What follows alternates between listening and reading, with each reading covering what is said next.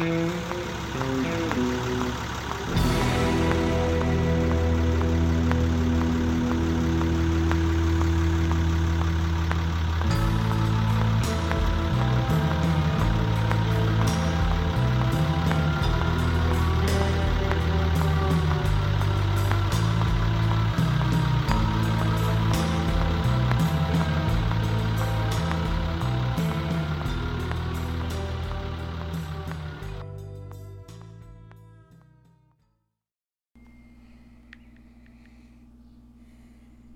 Welcome back.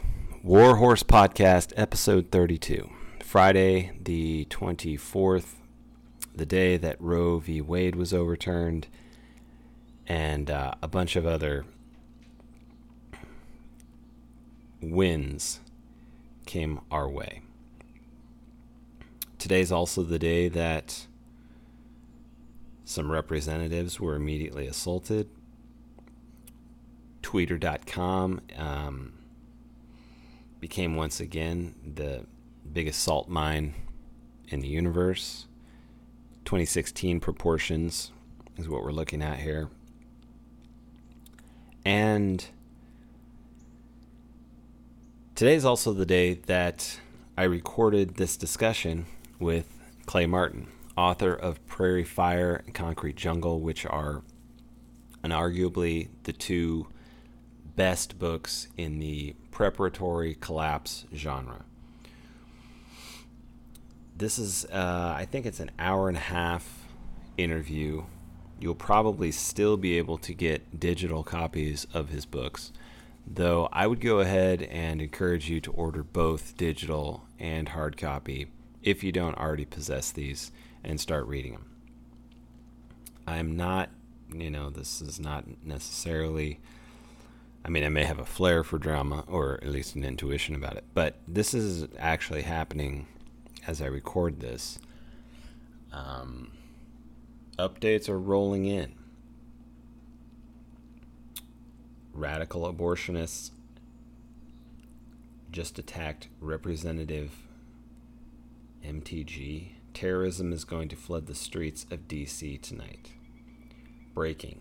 After the U.S. Supreme Court struck down the constitutional right to abortion, Patagonia will provide bail for employees arrested while protesting. Breaking Arkansas Attorney General Leslie Rutledge has just certified that the Supreme Court has overturned Roe. Abortion is now immediately legal in Arkansas. It's also legal in South Dakota, Kentucky, Louisiana. I said illegal, right? That's the point. Missouri, and Oklahoma. Biden.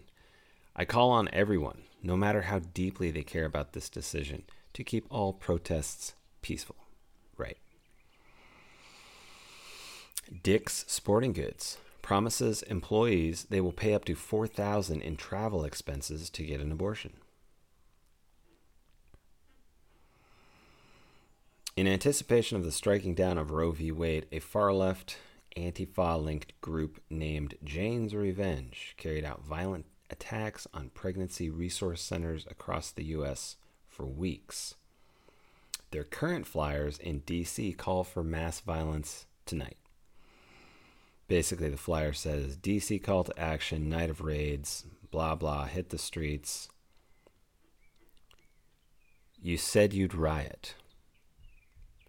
Quote, to our oppressors, if abortions aren't safe, you aren't either.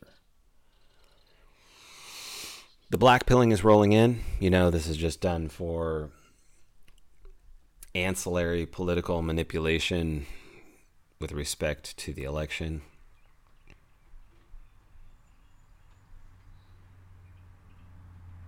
Representative Waters, you ain't seen nothing yet. The hell with the Supreme Court. We will defy them. Okay.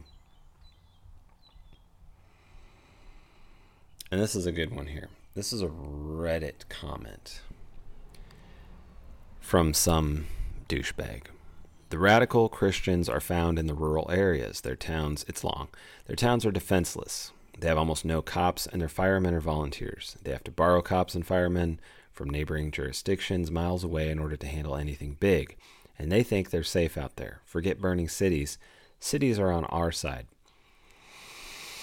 It's time for rural areas to feel the heat. You show up 100 deep to every rural town in a 50 mile radius intent on revolution, you'll crash their system and make them pay. Your system. They're still so fucking stupid. They think that, you know, uh, what Mitt Romney's pulling the strings. I mean, not that he's not pulling a few strings, but you know what I mean. So it continues, and if you all think I'm kidding, I'm dead serious. This was caused by backward ass rural conservatives operating out of a Christianized worldview. Even if they're not Christian, they're heavily influenced by it. They were the ones who voted for Trump in 16. Those disillusioned redneck, white trash, blue collar, to quote a country song, types who flipped massively for the GOP. Punish them. Punish their towns. They say BLM burn the cities to the ground. I say let them see firsthand what it's like when a community is truly burned to the ground. They want a civil war? They should have been careful with what they asked for. I'm not the organizing type, but maybe someone who is can organize that. Start in a certain state in the Midwest, often called the South's middle finger to America. It's literally what the South would have looked like if it wasn't reconstructed.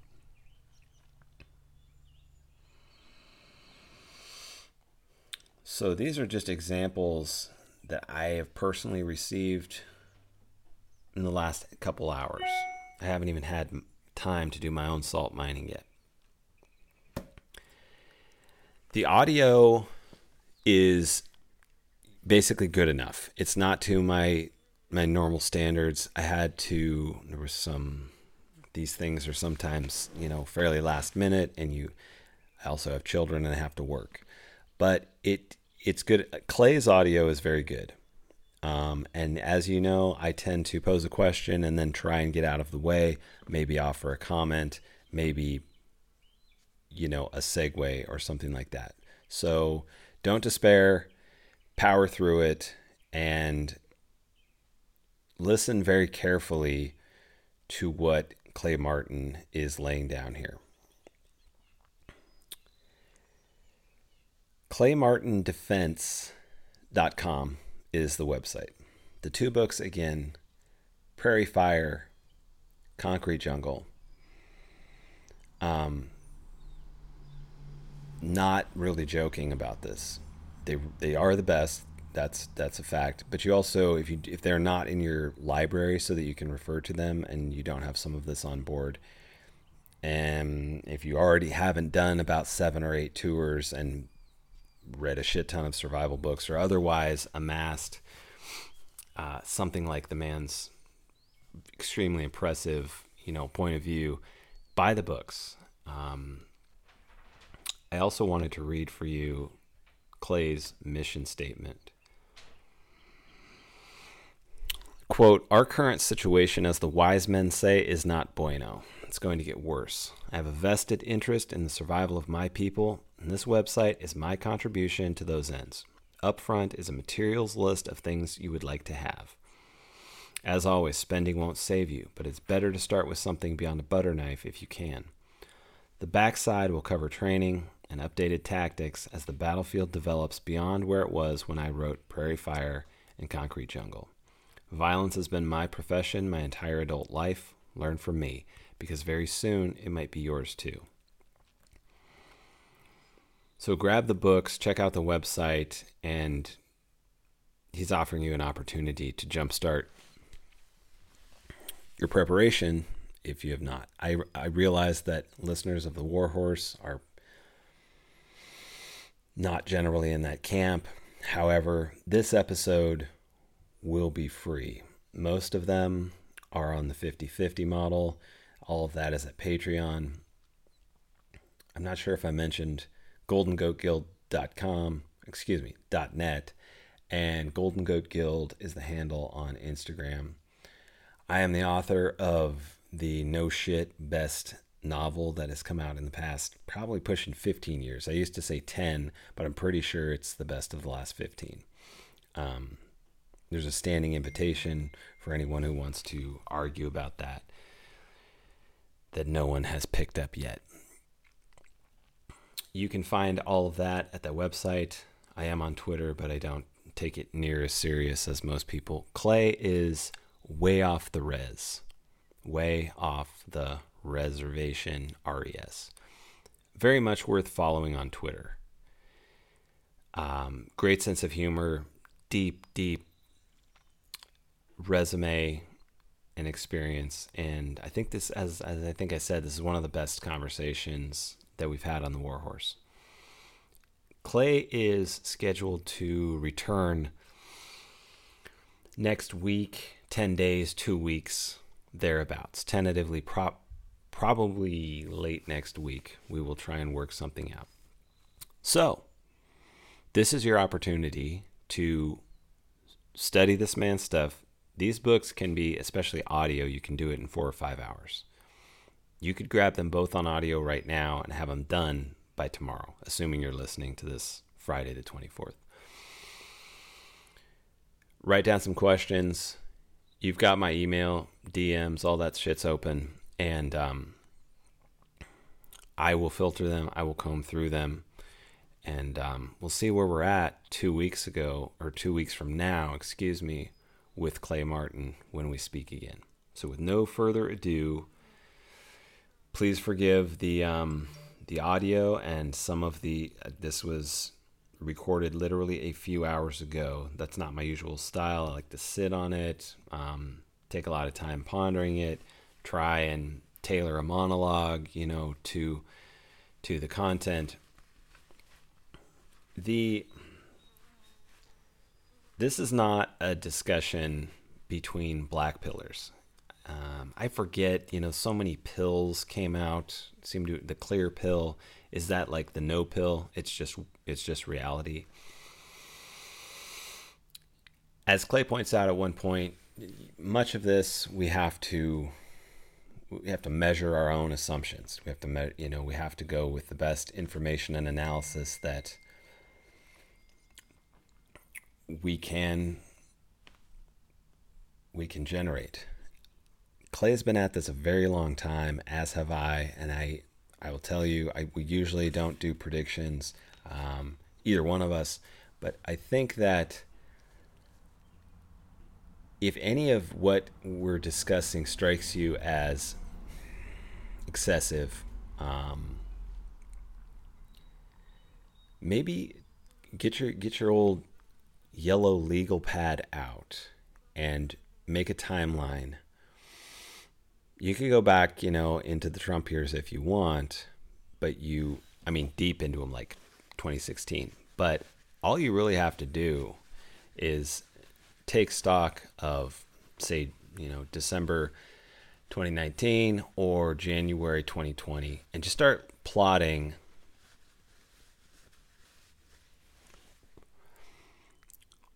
relatively major changes and events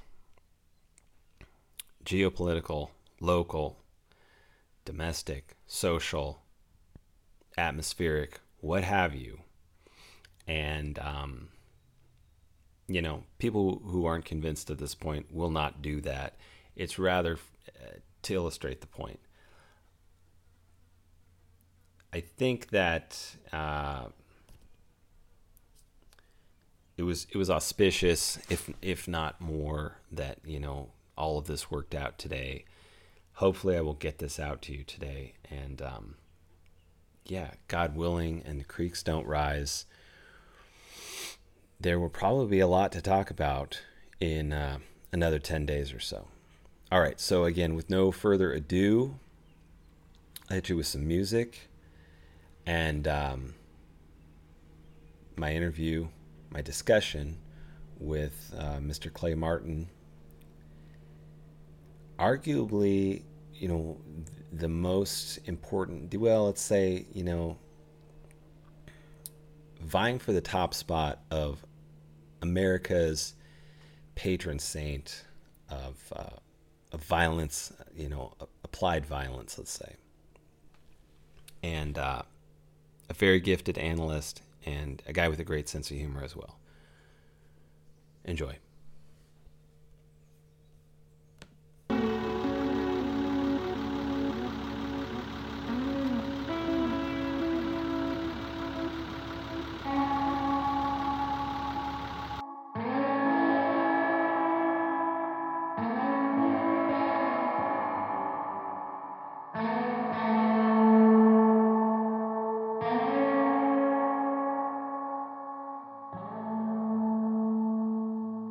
Okay.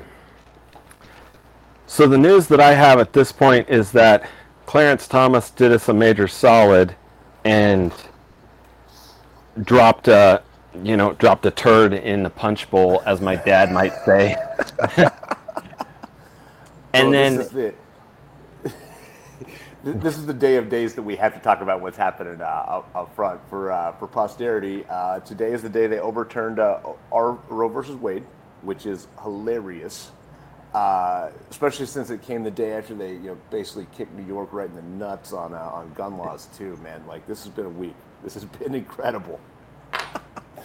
So, have you confirmed the Roe v. Wade thing? I I've been out working this morning and I haven't seen the news. So that that's oh that, yeah, dude, it's it's all over there. I mean, now look, their opinion just came out, so we haven't got to the part where you know dudes take apart every sentence they said and all this crazy shit.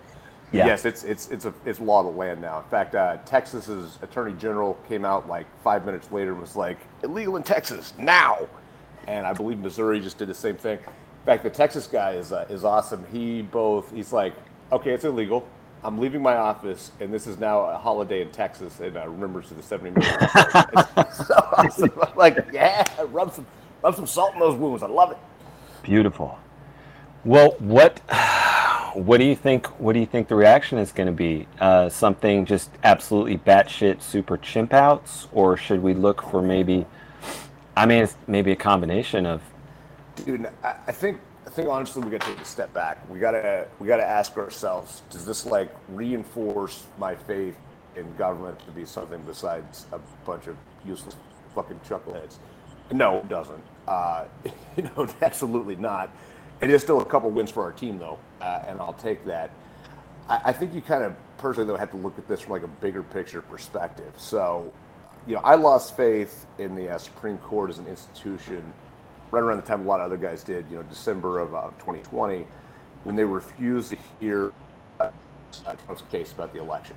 Now, yeah. I, am not a constitutional scholar or anything like that, so I can only look at this through layman that that when that moment happened, I was like, uh, it, yeah. seemed so different how that stuff happened. And it definitely made me think that a couple guys got taken to a back. This is uh, this.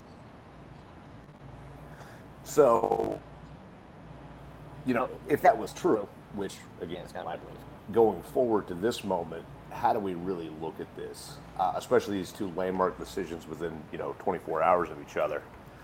Uh, it may not be the win that we're thinking it is. I, I would think of this. Mm, in, okay, you got to balance your tinfoil hat a little bit, right? Like, I, you know, I have one. Right. I don't wear it every day, but I do. I do keep it for special occasions.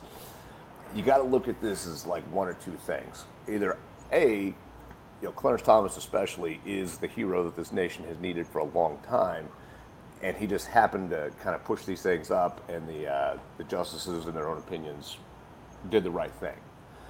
Or, tinfoil hat on, this is actually like a like a designed to get the left to absolutely freak out, just absolutely lose their shit.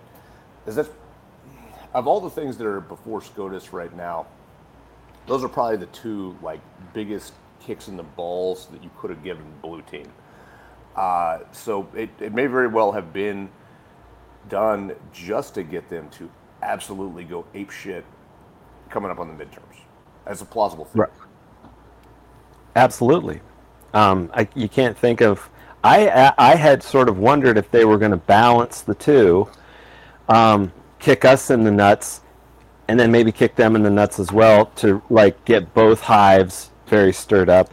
But I, I'm somewhat surprised with this. It would seem, yeah, if you put the tinfoil hat on, um, maybe we'd be looking at an, a redo of summer 2020 on steroids. I mean, people on Twitter, you know, um, I know you monitor the stuff probably more closely than I do. Um, they're certainly calling for for blood in the streets. I mean, they're, they, they they're. They're, I'm gonna take a second here. I'm gonna pull up this tweet that I saved earlier today. That was like, I mean, almost unbelievable. uh, what this guy Perfect. said. I'm going to read it. I'm going to read it verbatim here. All right, this is from Chucklehead with an anonymous. If you're wondering, he said uh, every member of the Supreme Court who just allowed our, uh, Roe versus Wade to go street. This isn't hyperbole. Gun the motherfuckers down. They failed us. They failed every woman we know. Burn them in their fucking homes. That's some crazy shit, man. That's that's wazoo. But this is common for what they're saying. And with business, you know, when you're in a listen, A hundred percent. A hundred percent. So, uh, so yeah, man, these guys are they're coming unglued. Uh, I happen to also have you know a lot of friends that are like federal law enforcement or uh, law enforcement in larger cities, that kind of things. There's a lot of places that are like full scale rollout right now. And stuff. It's uh, it's on. Uh, so I, I think they're they're foreseeing uh, a major major event. Uh, we'll see how that actually plays out. It's- here's the other th- here's the other side. You got to look at this from the uh, from the tinfoil hat stuff. Uh, so we go back to the summer of love. Those things were all funded and fueled. You could look, you could see the command and control elements. Like that stuff was was pushed by somebody with money and an agenda. We haven't seen anything like that since, even though we've had events on par with the uh, the Floyd death. Know, we've had things that were absolutely the same ballpark, certainly the same spectrum, and we've had nowhere near the same level of, uh, of shenanigans. Uh, so, I mean, maybe actually, like the, the Soros machine can uh, can keep them tamped down if they want to. So it's a big question of right now, do they want to? Yeah, that's a good point. So I guess we're about to find out um, r- with regards to tinfoil hat or not. Maybe we can make some more. Uh, at least we'll have more data. I don't know that we'll Right. be able to solve it. Peanut butter. Certainly gonna be exciting though, man. I, I, I know some pretty uh, pretty wicked dudes that like canceled meetings in major cities today. Like, mm, I don't care what the uh, return on investment is. Like, I'm gonna stay home and just let this one ride out a little bit. Yeah. So if we were to take like I know and I know you do this and and most of the audience does this, but we're constantly kind of taking this or attempting to take some type of assessment of like um how how high can like the the fucking pressure cooker be ratcheted up. So we're already um I mean the supply line thing where I'm at has been sort of spotty. Like last week, my wife went out to three different stores, could not find half and half. Not a huge deal, um, but I know other guys. You know, um, one in particular who works in rapid prototyping. It you know for people like Boeing and Cummins, Yep. very high level industrial prototyping, and his life is just a constant uh, clusterfuck, basically trying to find what he needs to get to get this job done. Right. So we have the supply line thing. We have a political, um, uh, you know, a, uh, what's what's the metaphor? I mean, a shitstorm on the horizon. Uh, we have a super corrupt, like demonstrably corrupt, every institution, whether we say Right. Without question. the Supreme. Court. Yeah, we've got uh, some of All this. fucked. Yeah. Yeah, and and please jump in here if you want to pick one of these apart. I was just trying to kind of add up the, the pile of shit so that then we'd be like, this is an enormous pile of shit. So you kind of know where I'm going. Right. And uh, and you're right. So again, I kind of think you got to look at this from the perspective of what's the what's the end state, what's the goal. Yeah. I want to take a second here early while we're on uh, to talk about like uh, basically you know after the after the election cluster uh, I spent like probably like three four months like oh my god I gotta and then I just kind of came to the conclusion that like I don't need to figure out the mystery anymore. Like it, it honestly it doesn't fucking matter what the the overall end state is uh, or why it, it's headed there, to be perfectly honest. What is obvious, though, is they are trying to break the country. Uh, they are trying to depopulate massive swaths of the population the globe over. and uh, I think one of the one of the one of the cultures they have to break is the American, like uh, because we just have too much money, we have too many guns, we have too much free will. So I think the last two years has been an accelerated plan to get us somewhere that they can, you know, badly, badly damage the uh, the population of the United States. I'm talking like you know 60 to 80 percent uh, is what their their goal is. Uh, so how do you do that? Well, there's a lot of ways you can do it. Uh, I mean, starvation is a classic weapon. Uh, it's been I, I, saw a figure one time. There hasn't been a, uh, a starvation event since like 1400 that wasn't government made. you know, it's across the board even like Irish potato famine stuff like that. Like they were still exporting potatoes. They were just letting the Irish starve. Right. Uh, and you go on, you know, Holodomor, uh, Russia, all this other bullshit. It's all done on Mao, all done intentionally. So that's that's classic number one, and that's a great way to do it. The second thing, let's you've got a hyper armed population of headstrong people. What's the best way to get them? Well, the answer is to let them fight each other. Uh, you set conditions so that they are prepared. And you know you've got some forces in reserve that you use to mop up when they're when they're exhausted. Uh, you know you could actually effectively call that like United States World War One. Did we win World War One? I? I don't know. But we were standing there when uh, when everybody got tired of fighting. That's kind of how you have to look at it. So I think that's the direction that, that all this is headed. Now, how much pressure can we take? That's that's open to debate. Uh, I I feel like personally, without being a financial whiz kid or anything like that, we've got to be close. Uh, just a few things that I can track. You look at like credit card spending uh, across the nation; it's like higher than been. It's way up there. Uh, actually, war to the fuels thing, like 15, 16 years ago with uh, with some buddies doing some red cell stuff, and uh, the fuel price is a surefire way to to break our our system, uh, especially over the last two years prior to these two years.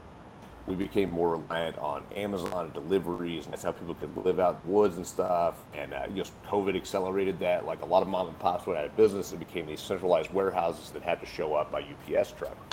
Right.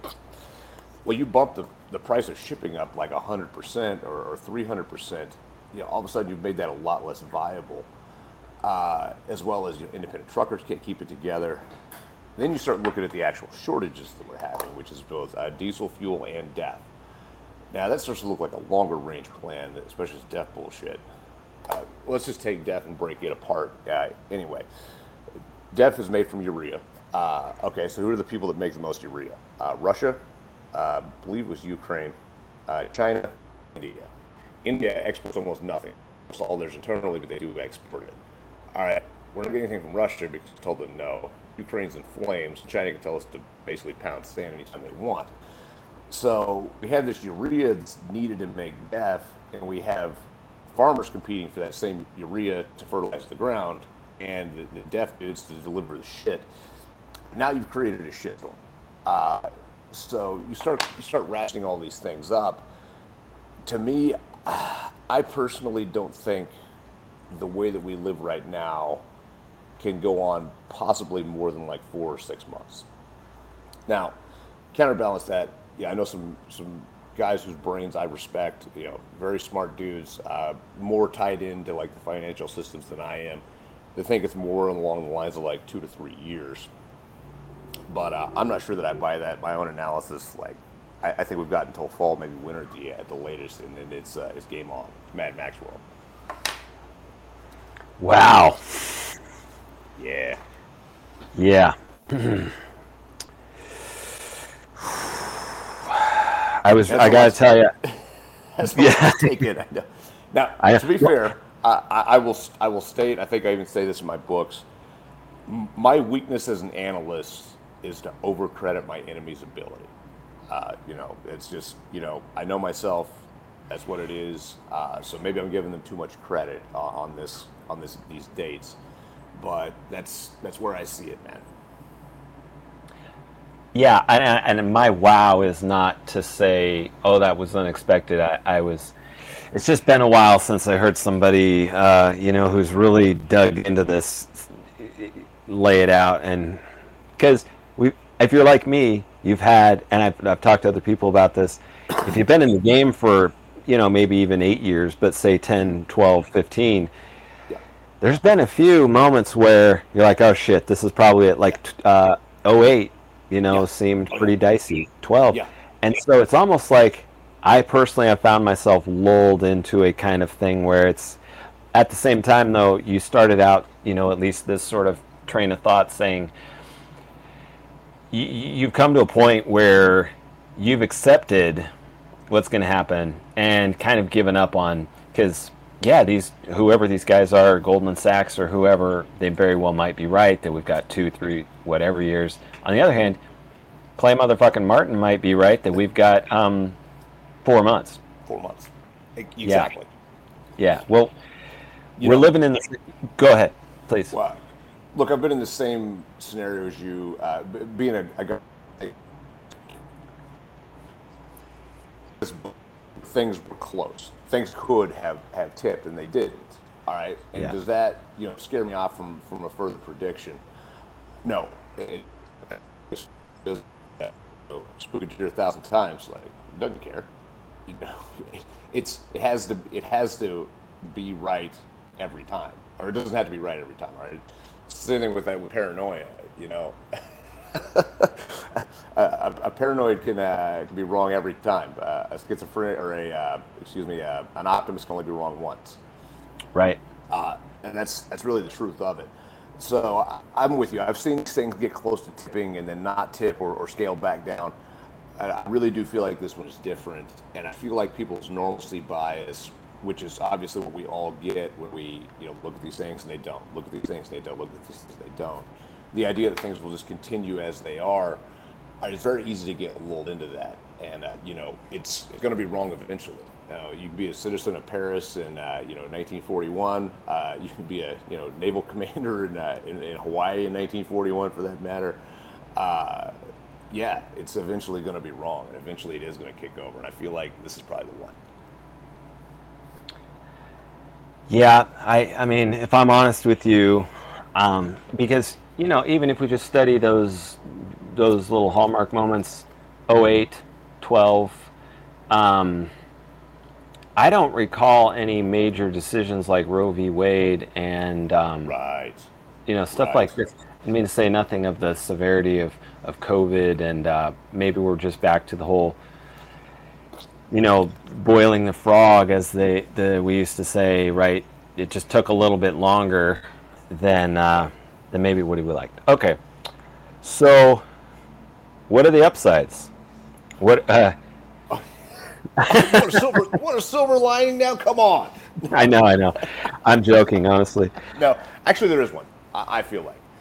So, well, that's that does sound very gloomy and very you know black pilled. Like, oh my God, we're all going to die. What's the point of even going on? Now, I don't think it's all bad.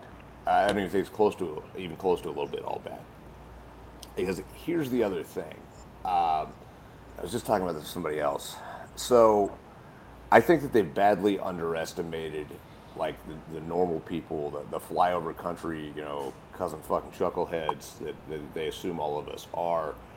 Our ability both to, to adapt to a situation and go on like on an economic front, right, and to badly underestimated our ability to fight back.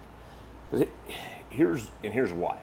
One, people that end up up there in the, you know, the I don't know global elite, you know, jet setting ivory tower crowd, they haven't been exposed to real people in like 20 years. By the time they get up to the you know the, the ruling point, uh, that's yeah. one. Uh, number two, it just I really feel like they've overestimated it because they think all those things are true. Like they really, they've been told for a long time, like they're the smartest dude around. Like their way is, is right. They're a genius, and uh, you know they're all borderline superhuman and the rest of us are, are knuckle dragging retards. Well, that's not true. I've, I've, met some of these fucking clowns. Like, they couldn't pour piss out of a boot with directions to put it on the heel for the most part. Uh, I, I, do think that. And uh, another thing that's true of this, when you start shuffling the deck, all right, things never go according to plan. this is one thing that's it's absolutely true of, of warfare. The people that are good at it are the people that are really good at adapting to crazy shit on the fly. Uh, we can have the best plan in the world. It's, I don't care who made it. It's not gonna last fucking five seconds. Like then we're just gonna be making shit up. And uh, our people tend to be really, really good at that. So this deck starts shuffling. It's going to go in uncontrolled ways. All right, they're trying to do a controlled demolition right now, and uh, that's not going to work out. There's a bunch of little monkeys in the basement moving the C4 around it. It's going to get ugly. so here, um, in this point, talking to you, I, I, I always, because you're vocal, and you know, I will go through for the audience. They will be very familiar with a, a super extensive. Um, Warriors resume, you know, the likes of which you do not run into every single day. And I've noticed, you know, over the years as well, that there seems to be some type of a split between guys with your background and experience, which again is rare. There's not, I mean, maybe there's 10,000 of you, but I doubt that. Um, you tell me, but there's certainly not uh, a million guys no. with your background running. And yeah, and so of the of those that I know that are maybe on on a par with you, I I'll just be honest with you. There's like a worrisome split between guys such as yourself who appear to me to be real dudes, um, not playing games, not necessarily you know, I, and there's nothing wrong with making money, but sometimes right. you know you'll notice that like, oh wow, this is just really about the money, and you're leveraging, yeah, an, yeah a very impressive resume to pull that. And I don't, I'm not trying to bait you into naming names or anything, but in a general sense, how do you feel about you know your peer group, and are, are they are they out to lunch? I know a lot of them are not out to lunch. I know a lot of them are on our side, but but don't let me put words in your mouth. What what's your read on that? No here's here's the problem, and we and there is a problem. Uh, I I feel personally. Um, okay. To start with, there's at least two or three uh, veterans, special forces veterans, like relatively on par with my experience, uh, that are in Antifa. Uh, this became apparent to me. This is like three, maybe four years ago, as uh, especially I was I was living in Oregon at the time, uh, seeing these guys active on like Twitter and other social media and shit, and you know, I go, I I dig into them a little bit, and uh, then background them in a way that only we can do, kind of internally. Cause you gotta you gotta make some calls, and these dudes are fucking legit. like, oh, that's not. Great. No shit. That's, uh, that's not great. No shit. Yeah. So there's wow. at least two or three that I know of. Yeah, and that's that's that's bad. And they're believers in it too. Like uh, I don't think they're playing a part or, or any bullshit like that. Like they're invested. Um, so then that's, that's still a small percentage, but I'm going to say probably on the order of like five percent, maybe ten percent at the highest. I mean, we do have our, we have our Fruit Loops too, man. We just do. That's that's the community. Uh, then of the rest of my guys, man, there's a lot of dudes that are just like head in the sand. Like they don't want to hear it, they don't believe it, uh, they don't see this all coming apart uh, they're still believing things like, you know, this is just election cycles. We'll do another one, and then we'll, you know, get our guy back, and it'll be semi-fine, and whatever. I'm going to make some money, yeah. and uh, and uh, you know, whatever, do some contractor bullshit, and, uh, and that's it. They're not really awake to the problem.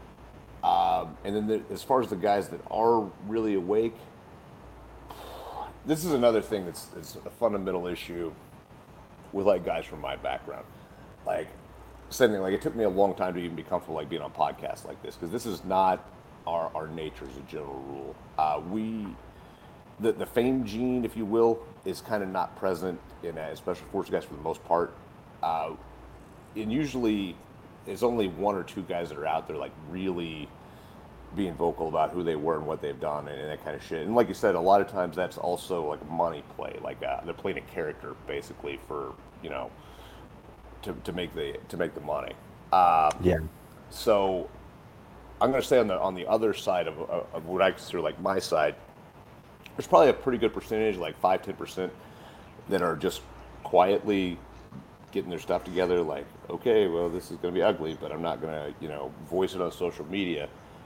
I mean, you also have to be concerned when you're being one of us. I, I wish I'd pulled this quote up. I didn't, I didn't actually necessarily know that we were going here. Who was it? It was either McRaven or McChrystal or uh, or one of those clowns. One of the uh, one of the guys used to be a SOCOM commander, talking about an insurgency uh, after Biden was elected, and he said like out loud, like to the room, he's like, "It will be led by some special forces guys, and you know we'll deal with that when the time comes." Like, that's uh, that's spicy. So wow, they know. Uh, yeah, and it's a no. I mean, I, I, couldn't believe he said it out loud, like in a public forum, but he said it, and uh, he wasn't wrong. Uh, probably, most likely in Minecraft. Where was I going with all this bullshit? Anyway, so so there are a few guys. There are a few guys uh, that are doing really good work. That are that are not like crazies, but they're they're doing good work on our side. Like uh, Mike Glover from Fieldcraft, he's done a fantastic job of uh, like building an organization, uh, and he paid for it. I mean, he got as a bunch of his assets uh, seized and basically PP spanked after January and uh, unpersioned from the uh, the internet and stuff. Uh, yeah, there's just not a lot of other dudes that are being very vocal about it that I see. So it's it's kind of a split. Uh, there's a lot of guys that are still asleep.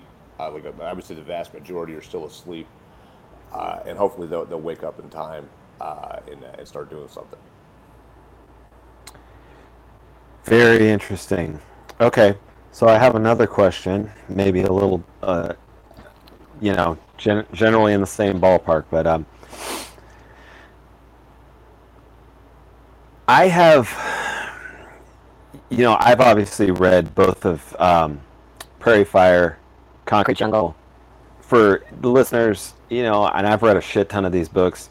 Um, and this wasn't a planned plug, but these are these are the absolute cream of the crop. These are if you need to read one book, you know, pick one for your rural guy and pick one for your your urban guy. But realistically, you can grab them both, and um, you know that's to your credit. So if listeners are, are at this point about to shit their pants, um, you could still probably get on Amazon right now and, and grab these books. But I, have studied these books very carefully. Um, and one of the main, and it's, this is beyond my you know expertise. One of my big questions is, you know, the balloon goes up, shit hits the fan, uh, whatever we want to term it.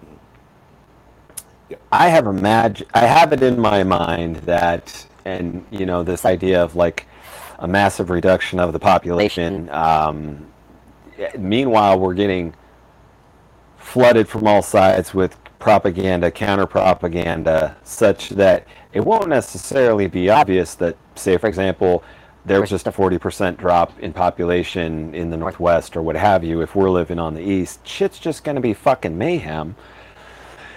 And uh, finding a way to kind of trying to do some breath work over here to bring my heart rate down because, you know, I'm joking, but. um, you know, as we as we get into this, those of us that are imagine ourselves to be in it for the long haul, are there any types of maybe signposts along the way even? What I'm trying to drive to really is to say, you know, I imagine we'll get to a space where the population is sort of so demoralized and just fucked up, and probably small wars going off here and there. Um, things like uh, minor resource grabs or major resource grabs within our within our country, the regional boundaries of our country, whether that's going to be ports or pipelines, that'll probably be like day one. But um, I mean, I guess you know, what are your thoughts on on that? And then as well, I'm wondering, and maybe we'll just come back to it because I'll probably forget my own question, but you know, how are, you know what I mean? Like, how are we going to within, if obviously if it goes on for four days, well, we'll we'll remember most of it. If it goes on four years, and, and we're dealing with like trauma and tragedy and massive changes at, at every level, um, what kind of advice do you have for for folks, or what are what are just your general thoughts on trying to find these signposts of uh, you know, of whatever we can. Is the conflict winding down? Is it winding up again? Is it a lull? These sorts of. Does this make any sense? Yeah, it does. And I think I've got an answer to your question. Um, awesome. Okay. So I'm actually gonna I'm gonna I'm gonna back it up to a super good book plug. okay. Uh, a lot of people don't know this uh, if they haven't you know flipped to the first page of, of Concrete Jungle. They didn't see when it came out, or if they didn't grab it like the first month it was out.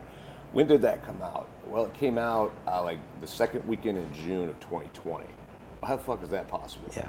Well, it's because I actually started writing it years prior to that. Uh, I was living in Oregon myself, actually, at the time.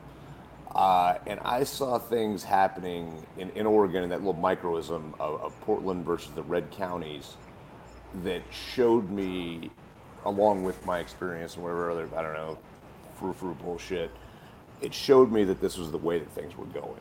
Uh, it showed me yep. that we were on we were on a glide path to basically an ideological civil war in this country back as far as like 2017 2018 uh, and maybe sooner than that if I if I'd really been paying attention.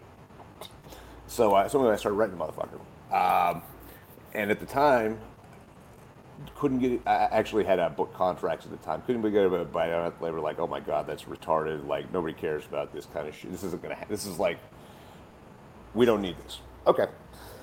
So I'm sitting uh, sitting when uh, when the George Floyd riots kick off, and I'm like, oh my god, like this is it.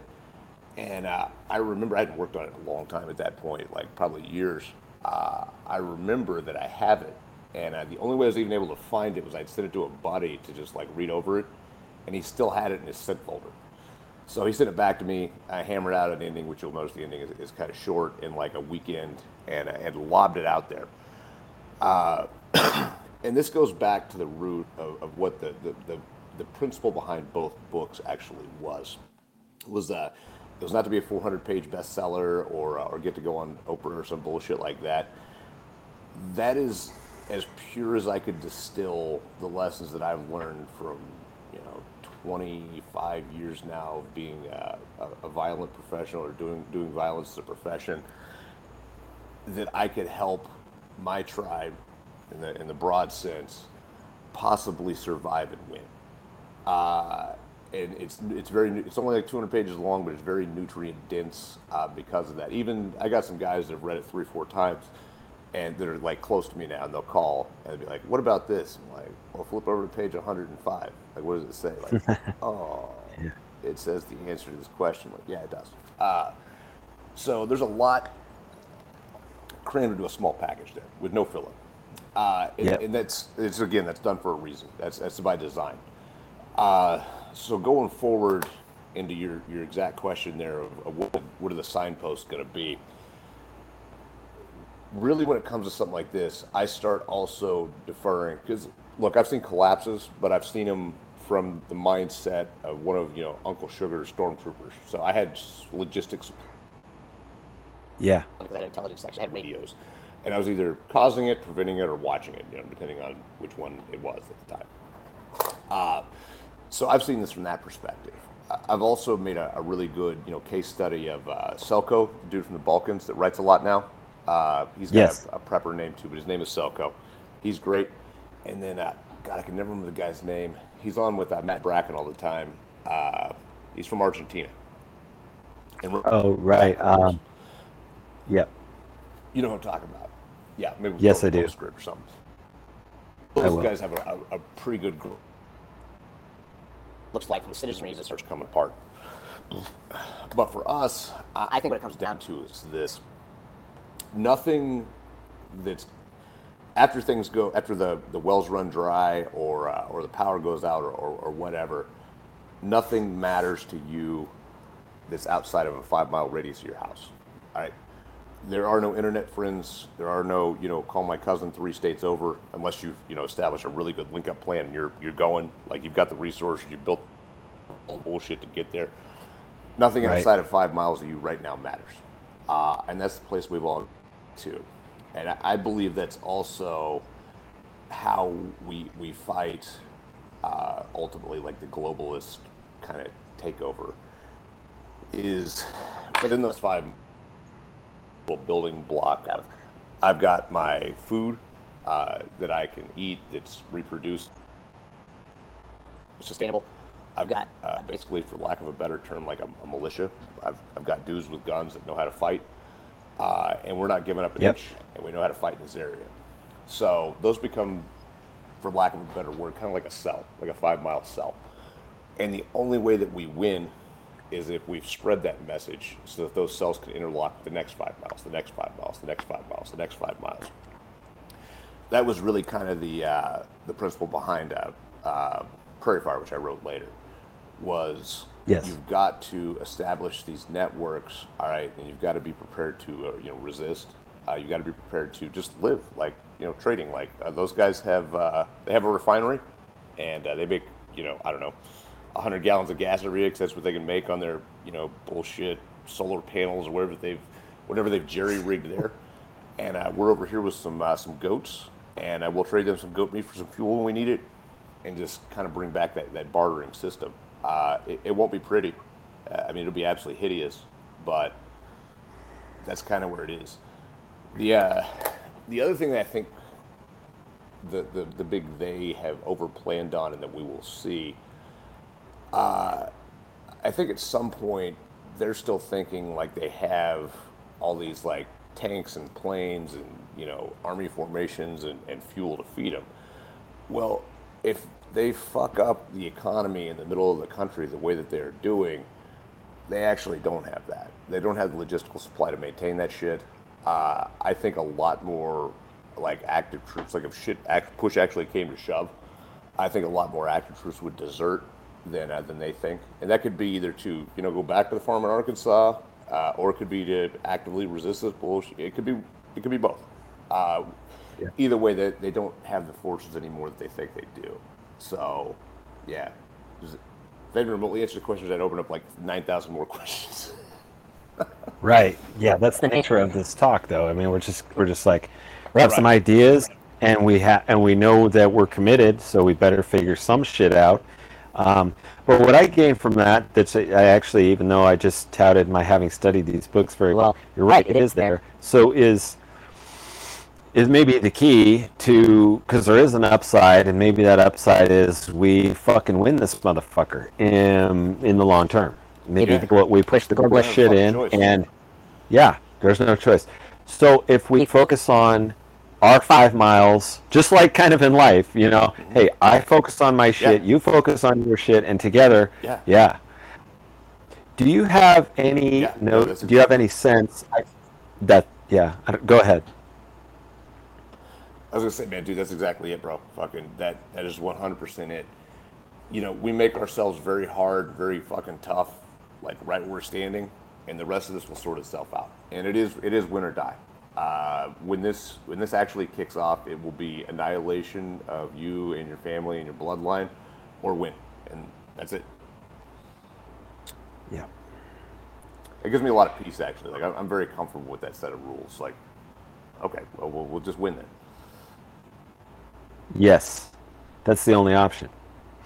Um, do you have any Exactly. sense? You know, you you've traveled, uh, you've been all around the country.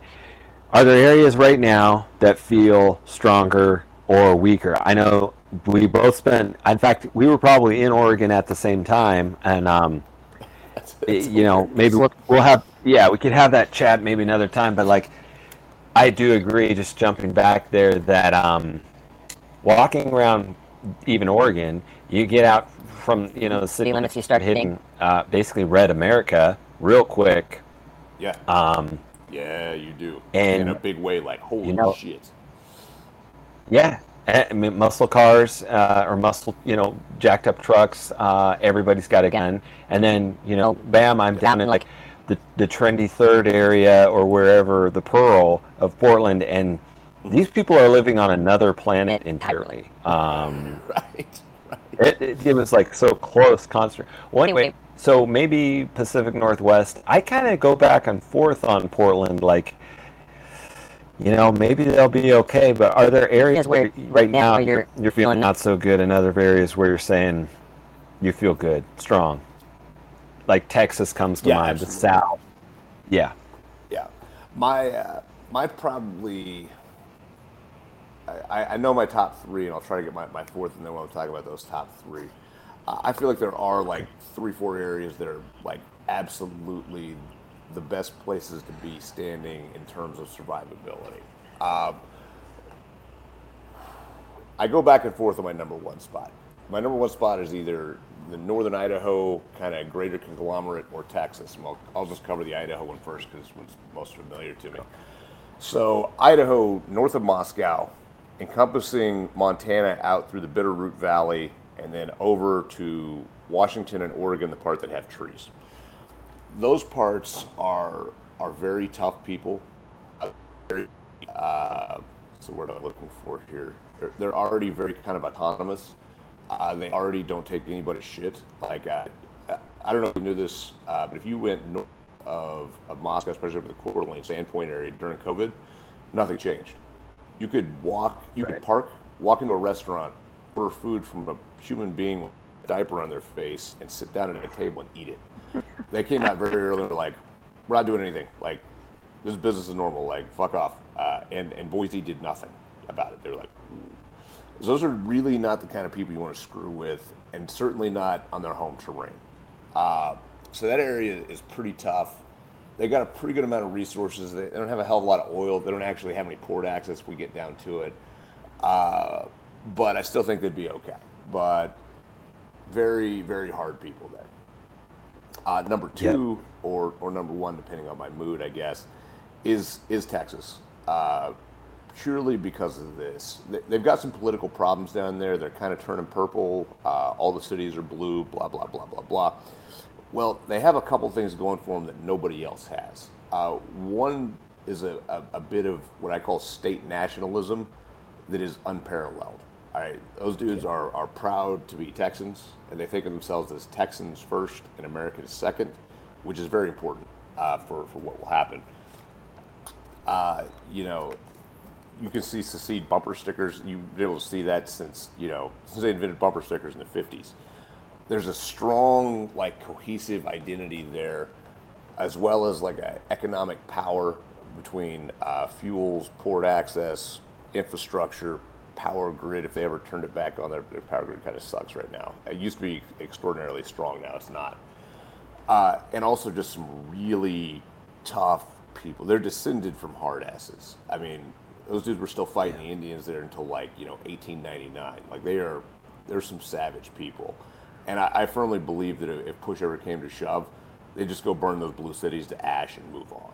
And it wouldn't take very long. Like if, if shit actually got real, I think they would do that. Uh, so so Texas has got to be up there as a contender.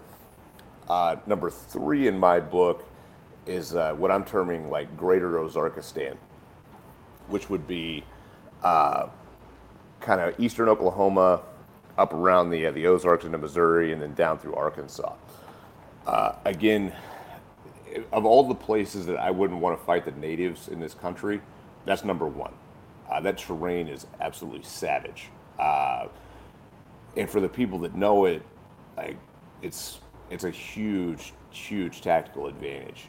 Uh, those people are also notorious for like taking absolutely no shit off anybody. I mean, still got Shriners back there. Like they don't really give a yeah. damn about the federal government. Uh, Missouri, especially, like they're up there as far as like top three state legislatures for like telling the feds to go pound sand on or just a regular basis. Uh, so that's a that's a pretty good third option. Um, yeah, fourth, man, I don't know. I mean, I guess if I had to go to another region, Florida's kind of getting up there, only because they, they had, you know, DeSantis. They, Florida's always been pretty hard people, actually, too. They got some flaky shit going on, like Miami. Uh, I don't know, though. I don't know if they have the, uh, the cohesive identity to, like, break away and do their own shit, though, as well as they're they don't have a lot of resources besides ports and, and agriculture. They don't have you know fuel or uh, or things like that. So fourth place kind of hard to guess right now, I guess. Good answer.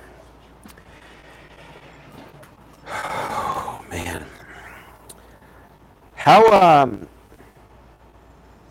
if we can maybe maybe tone it back a little bit, we can swing back to you know tactical and, and strategic stuff. But I know that you and probably a lot of people who you consult with or advise who you've written your books towards, and myself, like we're fathers. Uh, we have families, and one that's a major motivator, like you said. Um, like if you don't, you know, if you're not willing to lay the life down for that, then I mean, what the fuck is any of this?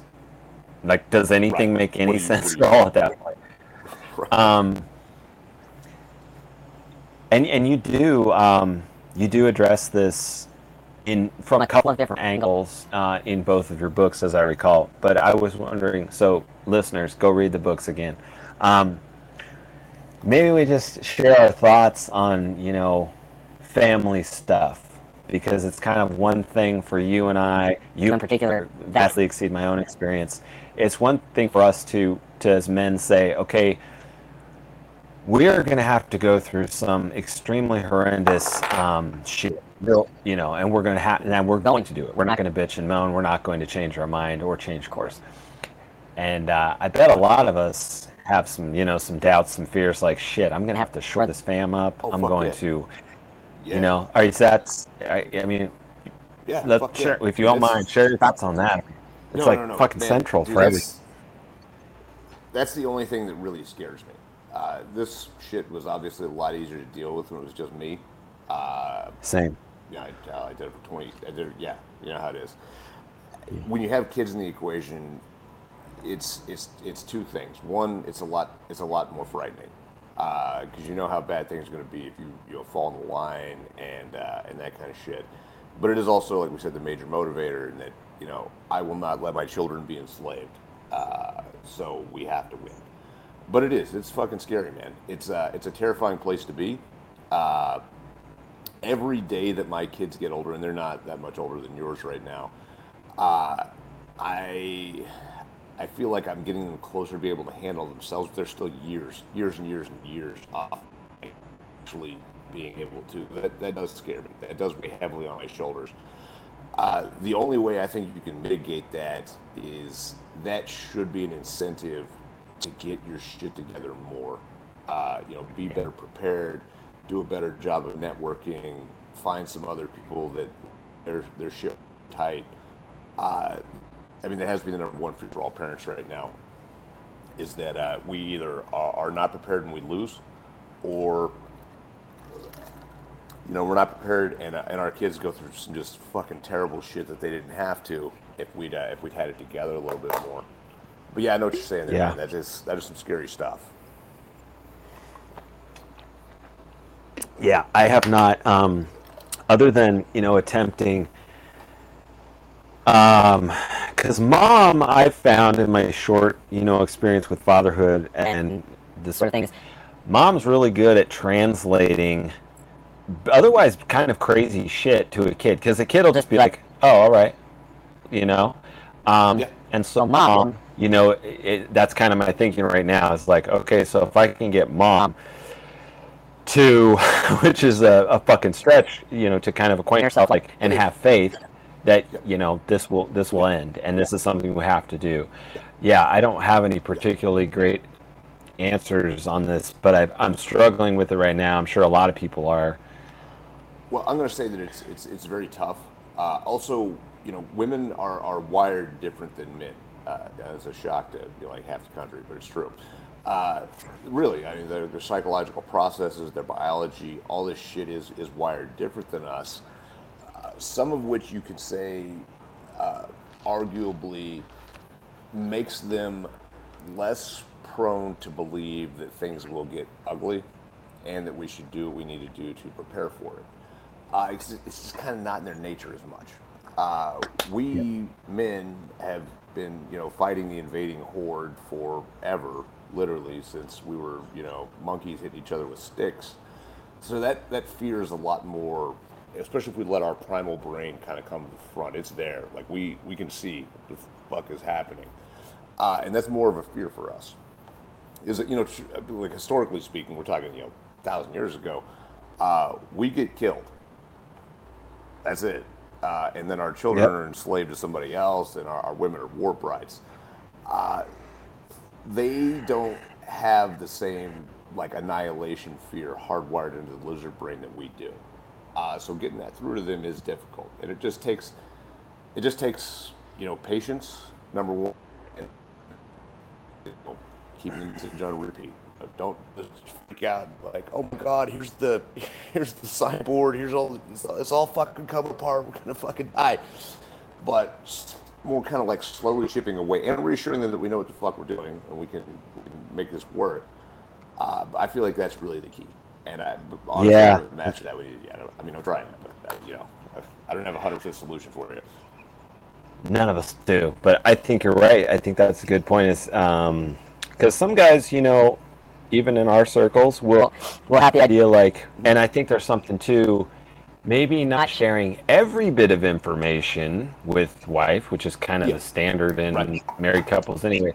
But yeah, sharing enough so that they, if because unless your wife is an absolute retard, um, she's gonna have some fucking questions probably at some point in this, Yeah, right? no shit. And No so I think you're onto something like maybe maybe even working on solidifying that now. I mean, yeah, it's probably just a sad fact of the fucking way the dice are cast that, you know, if your marriage or all that shit is already fucked up, it's about to probably get fucked up more. But um, on the other hand, Or it'll, or it'll sometimes cohese. it might cohese really Exactly. tight, you know, pressure- Exactly. Pressure. Yeah, that might.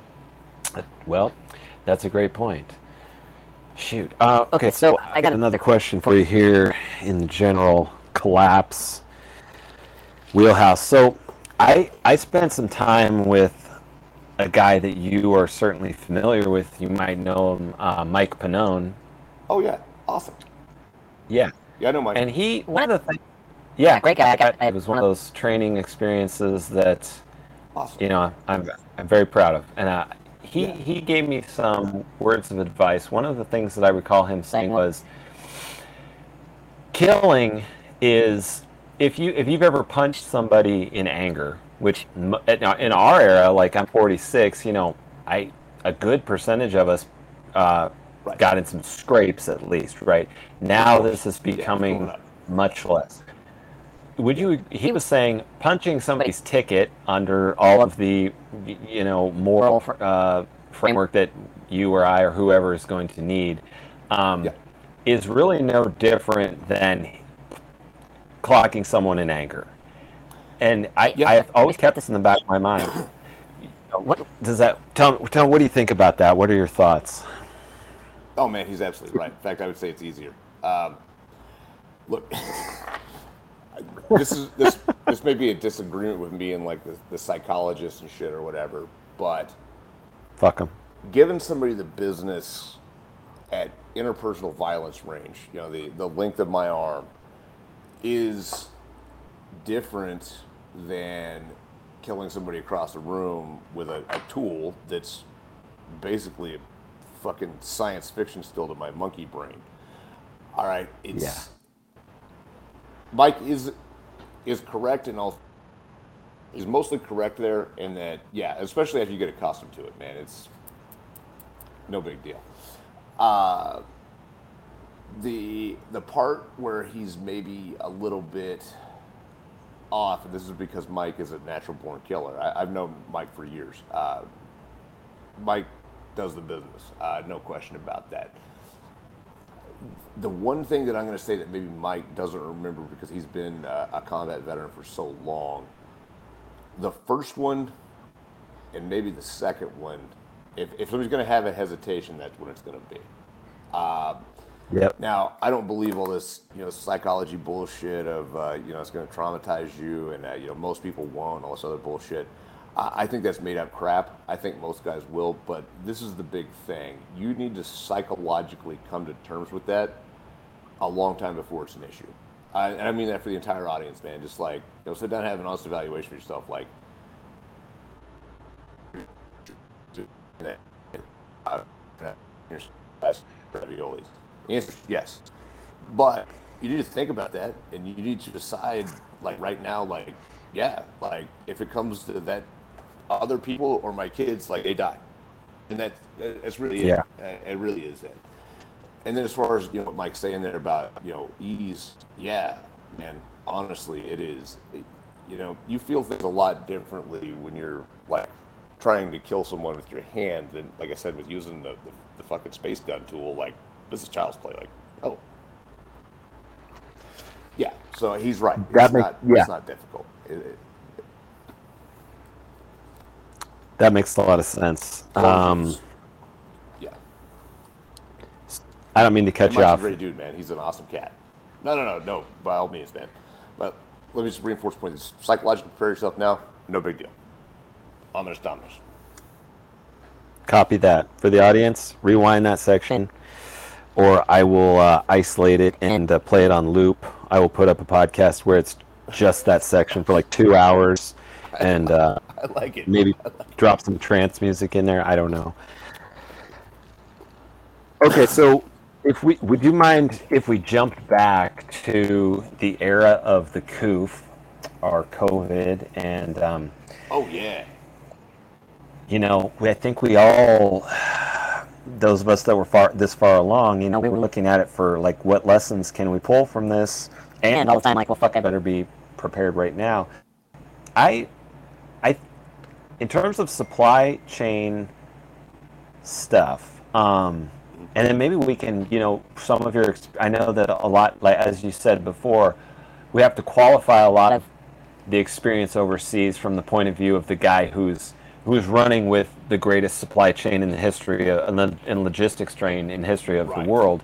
But as we proceed, I've always imagined a sort of world where some shit is still getting through. Like maybe it's not um, my organic half and half, and like the the you know organic kefir or whatever. But we might. Um, what can we what can we give our audiences in, or in terms of, you know, I mean, ammo should be off the table. Right. That's it. Dude, Medical. Go ahead, please.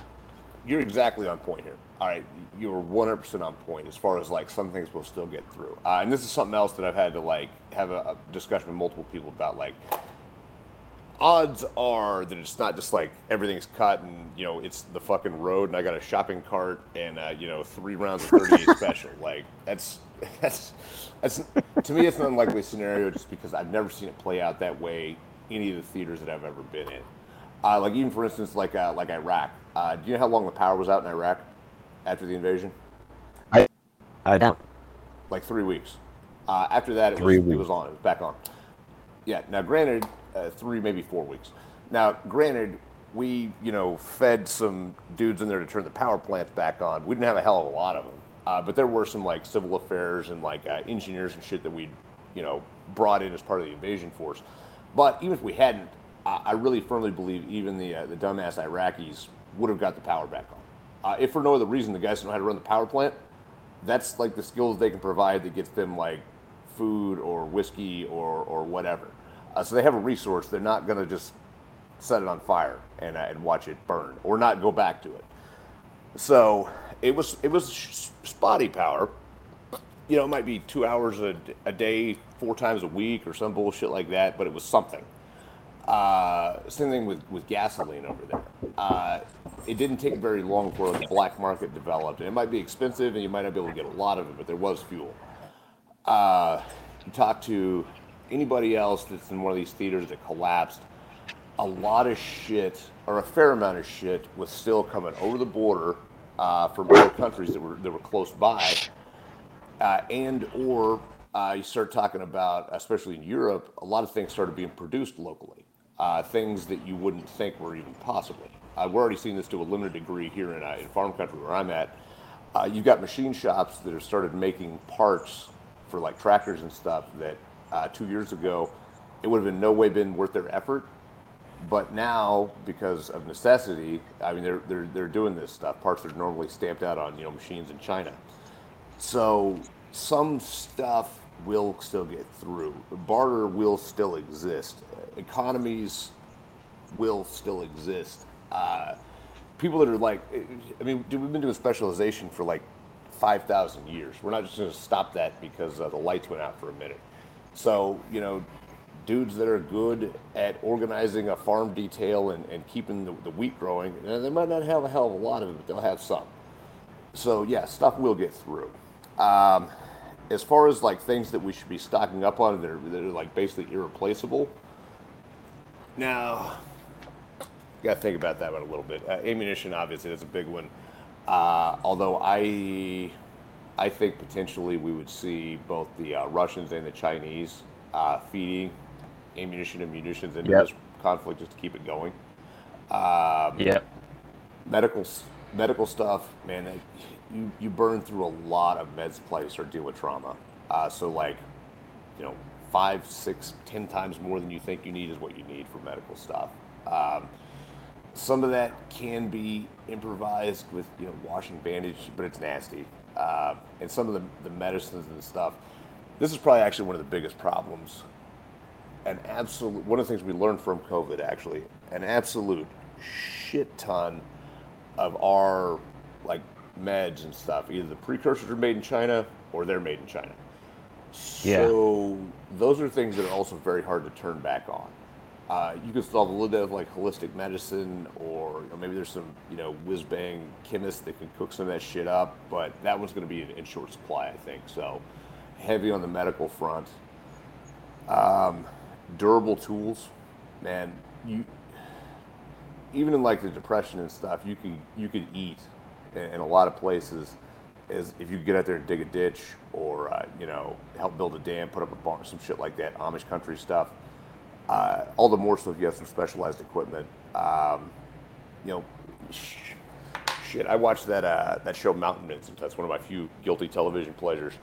Uh, one of the dudes up Right. in the Ozarks actually bought like a little sawmill, like a little. I mean, it's like the size of my kitchen table, but he was able to cut boards to you know true dimension, and he's got more business than he can handle. Uh, off like a you know Briggs and Stratton eight horsepower, some bullshit. So things like that, uh, I, I feel like are the, the biggest the biggest keys. Um, we're just gonna have to do without Charmin, man. It sucks, but you know, it is what it is. Yeah, rock. Yeah, a rock has you know the properties of, of it has an edge, and you can scrape, and it does it does a fair job, right? I said I've said this in some of you know the other episodes where it's come up in my experience, uh, survival and these things, that there is a type of dude out there who um, is is uncomfortable with taking a shit in the woods, and and I, I my attitude with that was we that's like we got to get over this. I mean, you can Right. one. It's just it's it's giant pussy behavior. Like there's no other way to say it.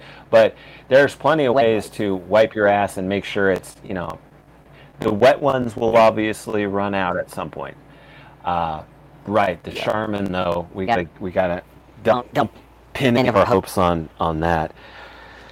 Yeah, the tools. I you know things like saw blades, um, drill bits.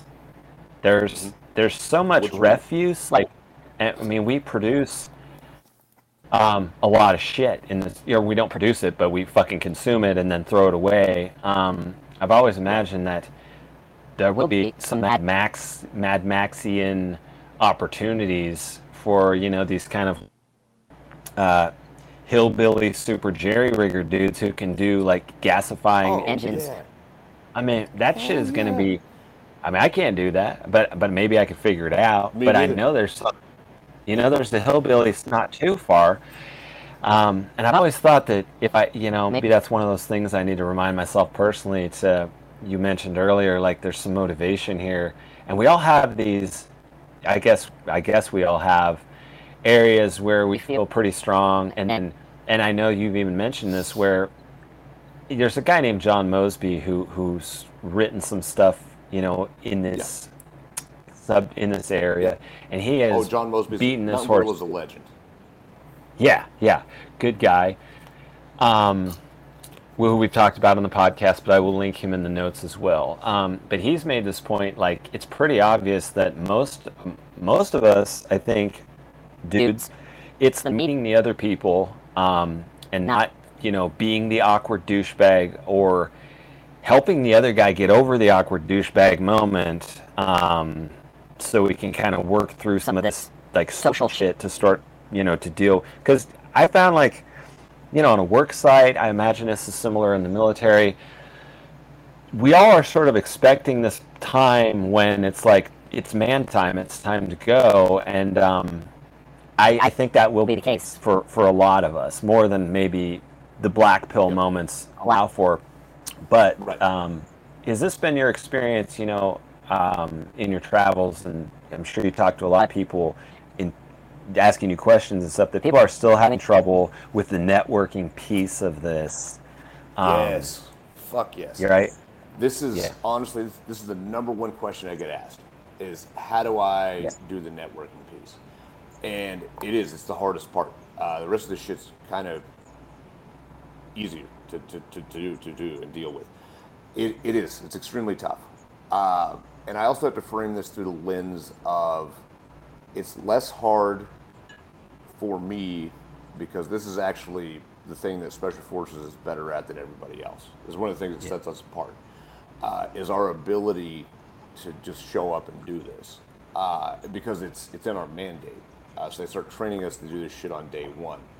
Uh, you know, show up, interface with the locals, figure out what the motivations are, become friends with these guys, all of them, uh, and and then, for lack of a better term, kind of manipulate them to what we wanted to do. That's a U.S. government policy. Uh, so even without that, for everybody else, yeah, man, look, it is tough.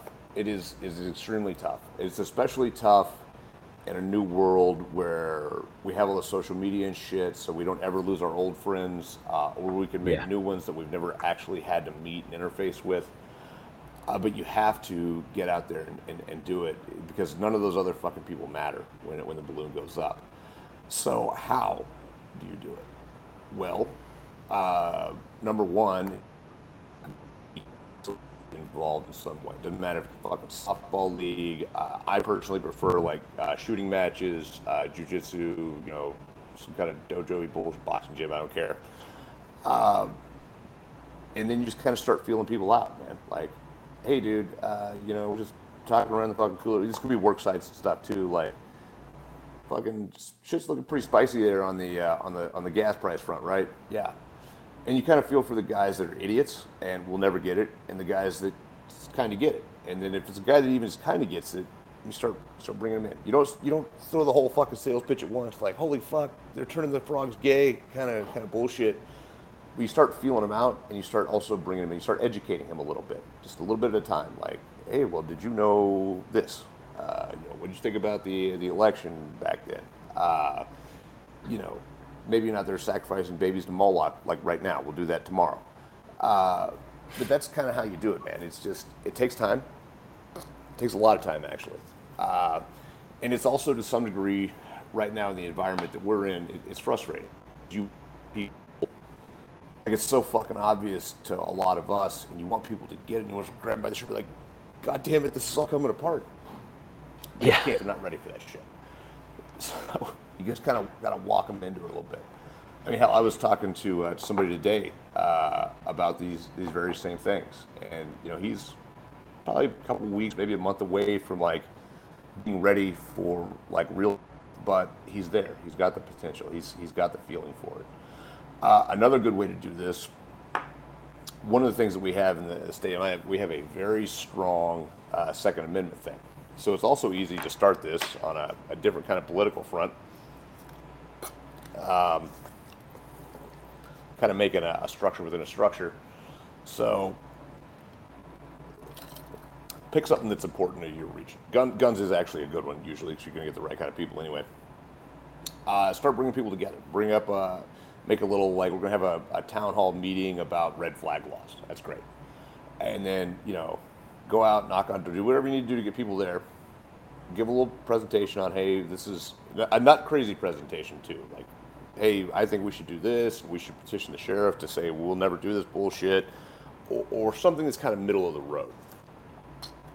From that, you kind of start feeling out again the guys that are like really down or potentially really down, and you know, you talk to them after the meeting and you start, you know, kind of bringing them in a little bit. Now, one of the things that I address strongly in, uh, I think the first, book, I think it's a concrete jungle, is everybody on the right side, especially, uh, right now is afraid of the Fed. Like, oh my God, we're gonna get infiltrated by the Fed. Oh yeah, yes. man, fucking, you are. Like, That's what they do. That is exactly what they fucking do. As long as you aren't saying the three super bad things, which I, I put in print right there, everything's okay. As long as you don't actually say words like I'm going to foment a rebellion against you know the United States. Don't take that into context. God damn it, That's, that is not the soundbite. It is. As long as you don't say things like that, you're fine. Yep. And one, you're probably going to be able, especially over time, to to spot the Fed. And really, does it does it fucking matter? Like, if you're not fomenting like a rebellion, like, do you fucking care? I assume everything I say with this phone in my pocket anyway is going straight to an NSA database. Uh, and I've certainly said enough shit on things like podcasts that, yeah, they, they're watching my. Bad. We don't ha- really have to worry about uh, things that are probably illegal. If that makes any sense.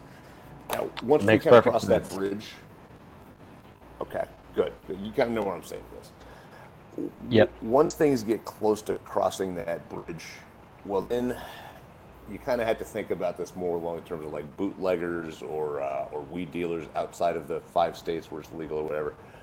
You know, criminal organizations have existed for a long time, and they've found ways to mostly keep themselves clean. I mean, a lot of them have been taken apart, yes, by stupidity and uh, and letting somebody you know infiltrate them. But uh, you know, just be careful. And uh, be careful and don't be stupid. You'll be fine. Yeah, it's one of these strange ironies that, uh, you know, it might have been for a lot of us one of the first um, sort of like frustrations that wakes you up where you're like, isn't this country founded on these basic principles of free association? Um, and like you say, yeah, there's a few things that you're not supposed to say at the same time. And I, I you see this on Twitter. People love to try and debunk or dissect X or Y um, quote from Thomas Jefferson, like, oh, he didn't really say whatever it's the tree of liberty or whether it's X, Y, or Z quote. Like, the essence of the thing, the the like basic underlying message that um, whether you know almost from any angle, like we're um, this government is of the people. If, even if it's just a mythology, um, that's still the law of the land. And I think in I think for a lot of people that you would approach, even in a you know Like you're saying, um, um, gun rights or whatever, I I think I found that rehashing a couple of those ideas without the retard that's that's being Like, you, know, uh, you don't go from hey nice to meet you to full Alex Jones the frogs are gay and um, you know you don't need to go all that that distance.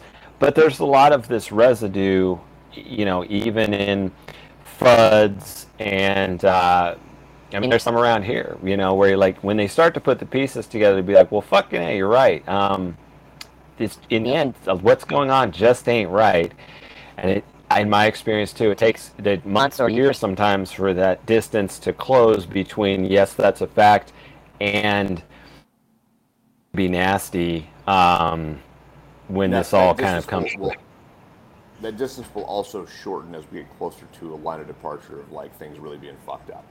It's just how Yeah. it works. Like the you know the, the, the brighter the fire gets, the more people are, are awakened to uh, to what is going on. So I, I really feel like over the next two to three months, a lot more people will start to get it, uh, which is going to make like recruitment and stuff, building organizing groups and stuff a lot easier. The counterbalance to that is we have less time to get our shit together, uh, which sucks. But this is this is honestly it's just the way things are. Most people live their entire lives their head in the sand until something forces them to look look uh, look at it, and that's that's what we're going to be dealing with. Yeah, nothing truer than that. Um, there's a brilliant. This reminded me. There's a brilliant part of. Uh, I think it's Prairie Fire. Forgive me. I listened to them both kind of at once. You know, I'll listen back to back. But I'm pretty sure, you know, you go through a description more or less of. I'm not sure in business if you would call it gaining an asset, but it's it's you giving an example of going into a series of gas stations and getting a cup of coffee and asking a couple of pointed questions. Um, and and so for the audience, you know, there's practical pieces like that where it's it's it's on the one hand it's very high level uh, stuff, but on the other it's it's kind of intuitive. And what Clay does here is make it simple, and uh, he's not applying it to you know Germany or Iraq or something that's very exotic to our experience. It's it's uh, it's literally going into a convenience store and making it part of your routine to you know it's it's that guy might not be on the inner inner inner circle but he might be somebody who provides important information at some time. Right. Right. And the best way that i can describe that uh, yeah i had to be very careful where i tread there so we didn't get into like some tradecraft stuff and then i get my pp spanked for uh, for saying bad boy things out loud but I'm going to say this: the uh, the best HUMINT guys I ever met in in my line of work were all former salesmen, car salesmen, fucking insurance, whatever, whatever kind of bullshit. In some cases, uh, corner dealers. They all had this ability, and it was like they lived their entire lives like that. You ever seen a really good salesman at work? Uh, you know, I don't necessarily mean a dude trying to sell yeah. you a car, but like a dude that was like a friend. You see the way they interact with the people around them all the time it's it's almost yeah. like it's part of their nature then to be one creating these kind of like false sense of comfort like we're boys and then two to start just eliciting information from people because that helps them put together a, a picture uh, it helps them with their sales pitch whatever they want to do but they are phenomenal at it and uh, i mean honestly you could learn a lot about like lack of a better term how to recruit sources just by fake going to buy a car every weekend for three or four weekends. You know, just show up at a lot and you have no intentions of buying some bullshit, but just kind of go along with it and just instead of paying attention to the fucking deal, pay attention to the guy. Look at the, the way he gets information out. Uh, con artists are really good at this too. You know, the classic, uh, you know, gypsies and shit. Like, they just have this like uncanny ability to to make you feel like welcome and uh, and they know things about you now, even though you told them that shit fucking a minute ago. And that is how information.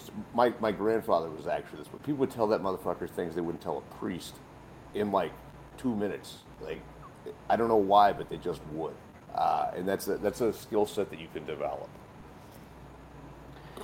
Yeah, I I definitely run into some corner boys, as you call them, or dealers who have a a certain knack for that, and it's it's it's yeah. just it comes off as like, hey, it almost comes off as like kind of well innocent or stupid even like. What's this guy really digging for? And meanwhile, he's just gathered three or four bits of what he needed. It wasn't. It may not necessarily make any fucking sense to me. Why do you want to know where that guy was, or why do you want to know the time that she was at the house? But yeah. Oh, have you seen?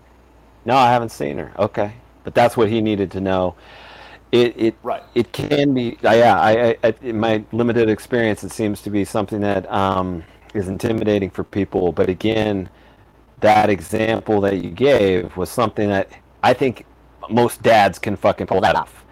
Spend Saturday morning get five cups of coffee and scratch you know it's it's not yep.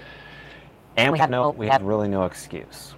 Um, no. speaking no, of no. It, dude it also it's takes practice man fucking all this shit gets better with practice. The the more hours you put at it, the better you're gonna be. Yeah. Are you um, actively still training people at this point? I know you know you don't want to discuss that. That's fine, but is that still part no, of what no, you're doing? Good, so uh, I actually just started again. Uh, I, I, felt like out of necessity. Uh, I restarted my training company like two months ago, uh, and I am for for some time there, what my life was so chaotic that I couldn't really focus on it.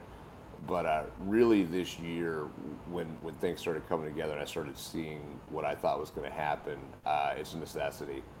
So yes, I, I, did. You can see that stuff over at uh, my website for that was called Clay Martin Defense. It actually starts with like a, right now at 20, and it'll be continued up to about 40 or 50 uh, list of shit that you need to like buy uh, like tactical gear. I, I focused on the yeah. defensive side of stuff.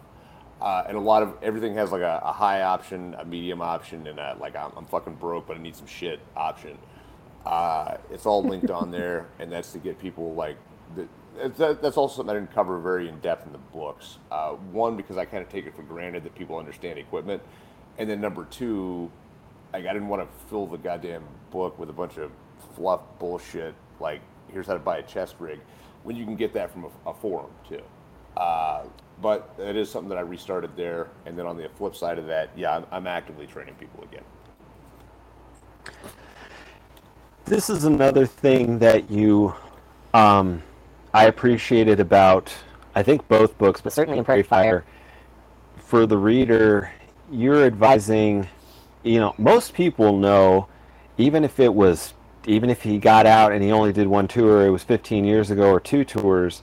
You're he's an infantryman who maybe, you know, maybe he's not he doesn't have the same super splash that a 20-year retired SOF veteran has, but this guy has some things, um, some experiences in terms yes. of leadership, and yes. maybe we maybe we can take five minutes to like pay homage to the infantry, you know, the much maligned and yeah. underappreciated.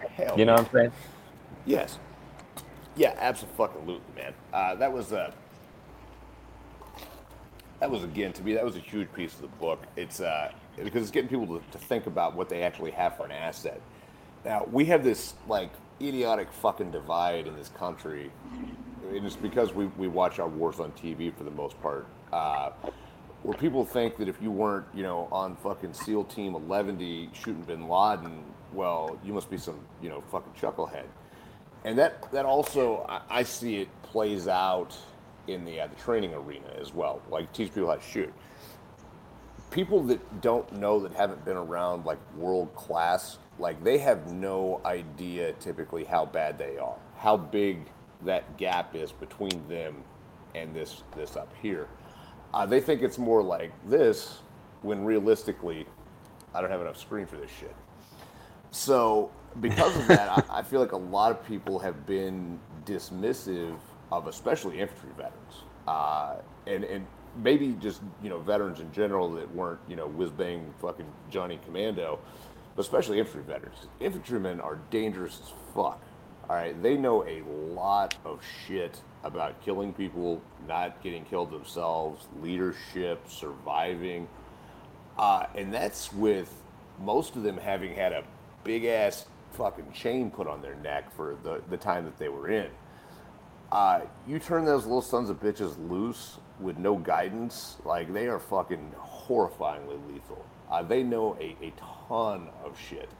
And uh, man, I, me with my fucking badass resume, I would not want to fucking fight a fire team of paratroopers. Like I, I, would, that would be very low on my list of things that were acceptable outcomes. And uh, I, I, wouldn't put my own survival laws real high there unless I could just absolutely dictate the, the field in which we fought. Uh, so I think that's also kind of caused a lot of these infantry veterans to like discount their own experience. To be like, oh well, you know, I wasn't fucking you know super cool Steve and shit said, so, you know, what am I going to do? A lot, motherfucker.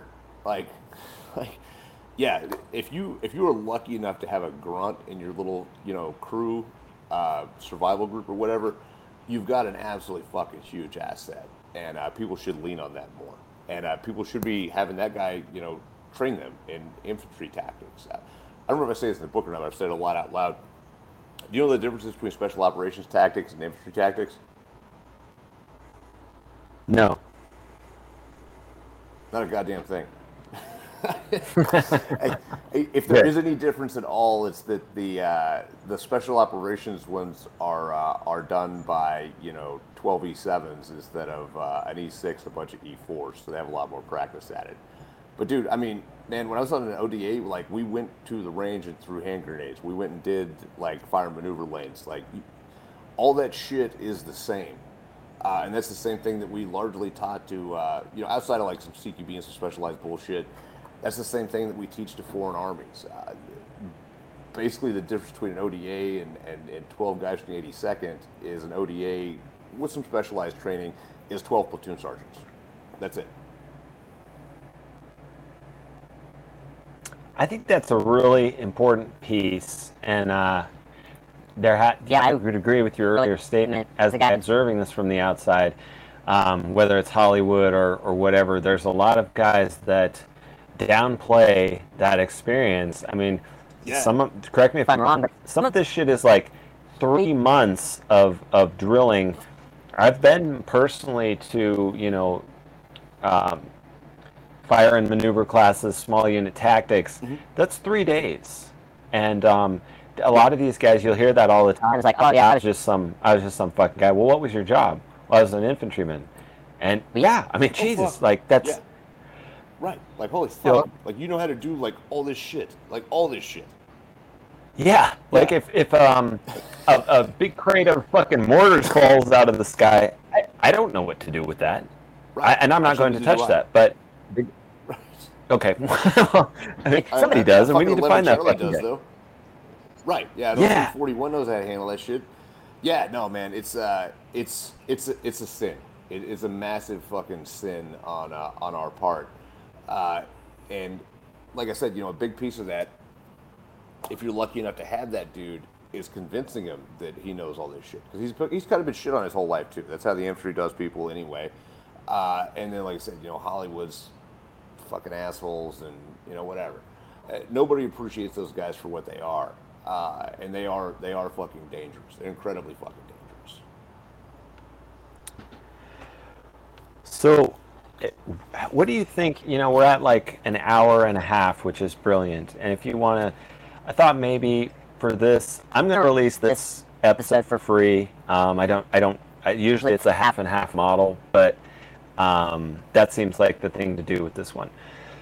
Maybe at this point, how do you feel about rounding back to, like we've given a kind of a dip into some of your books um, and some some prac. I mean, you've hit on some I think major takeaways here, but if we take it back to, what is the fucking date today? It's like June 24th. It's 2:30. And and we found out today. It's a it is a Friday. And they always do this yep. shit on a Friday, right? I know. So we found out today that I, I already checked the weather. Um, it's not hot enough in DC to stop the protest either. God damn it. Okay. So that's what when we we get done here, you know, I'll I I will probably be spending the rest of the afternoon banging this thing out to get it up so it's it's timely.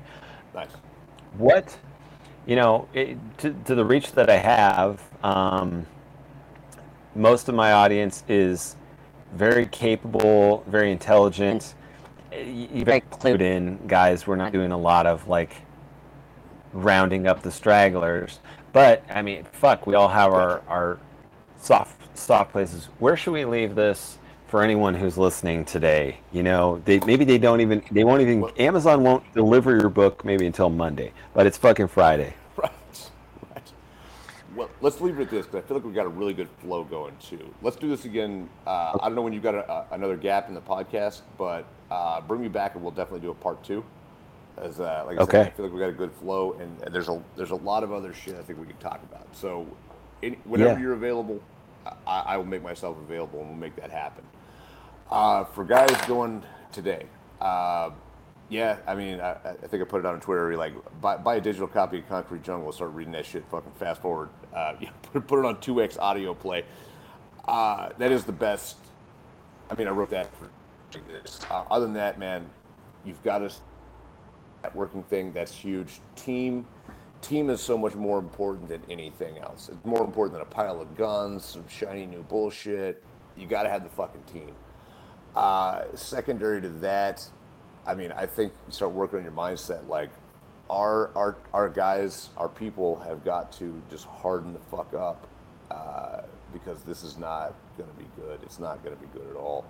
And you know, most of how you get through that is mental toughness, which I will grant uh, it sucks to build, but that's what we got to do. You got to work on the mental toughness. You got to work on the team and uh, and then also you know work on the optimism piece of this. You know, know that it is the sun's still going to come up. Uh, I I have a high amount of faith in our ability to uh, to win this in the grand scheme of things. Uh, it might take five years, it might take ten, but I do feel like we have a we have a very good chance get on top.